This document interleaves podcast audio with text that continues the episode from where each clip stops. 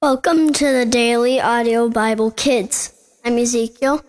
Today is the 26th day of November. Today we're reading in the New International Reader's Version. We're reading the New Testament in a year, and we're reading 1 Peter 4 7 through 514.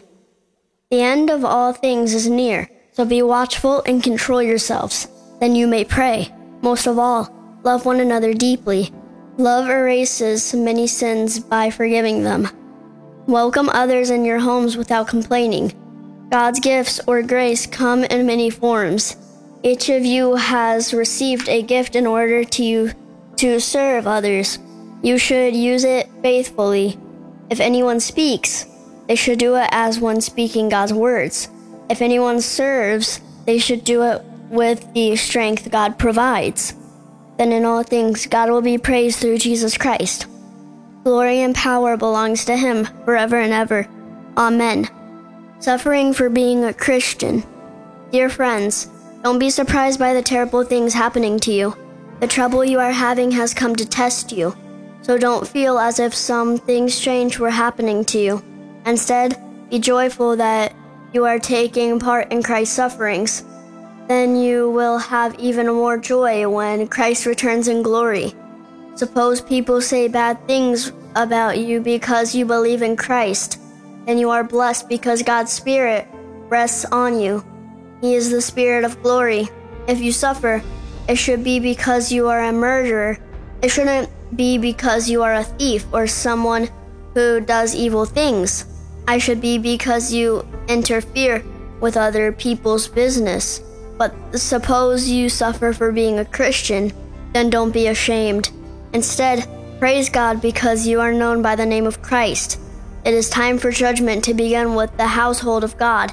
And since it begins with us, what will happen to people who don't obey God's God's good news?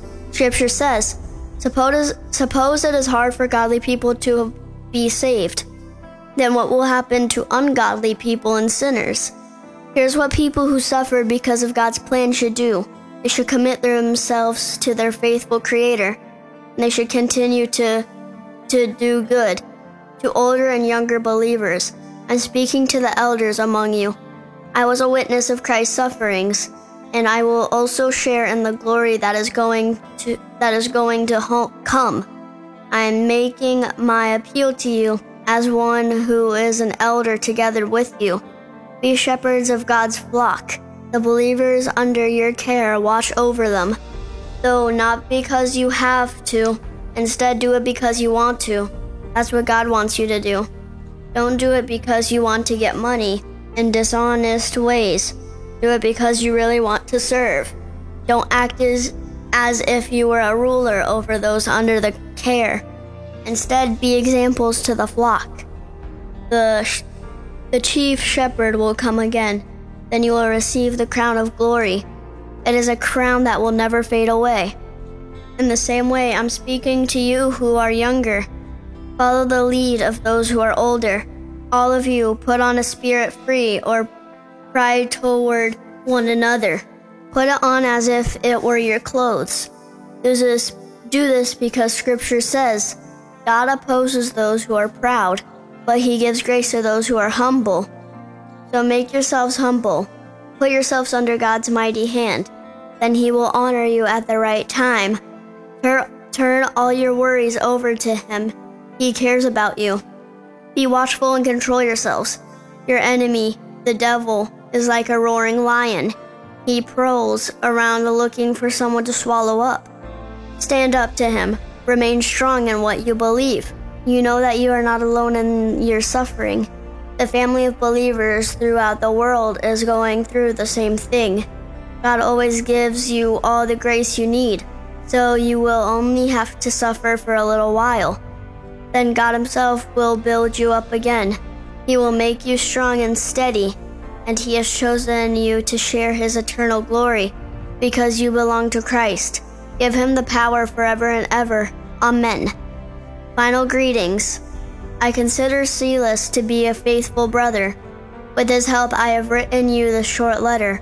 I've written it to encourage you, and I have written to speak the truth about the true grace of God. Remain strong in it. the members of the church in, Baby- in Babylon send you their greetings. They were chosen together with you. Mark, my son in the faith, also sends you his greetings. Greet each other with a kiss of friendship. May God give peace to all who all of you who believe in Christ. Maybe we can pray that we can thank God for creating the world and creating us. Dear Jesus, please help us to thank you for creating brothers and sisters and mom and dads and grandma and grandpas and cousins and uncles and aunts. And thank you for creating us, creating Earth for us to be here to read and to listen. In Jesus' name, Amen. Well, that's it for today. I'm Ezekiel, and I'll be back tomorrow. Bye.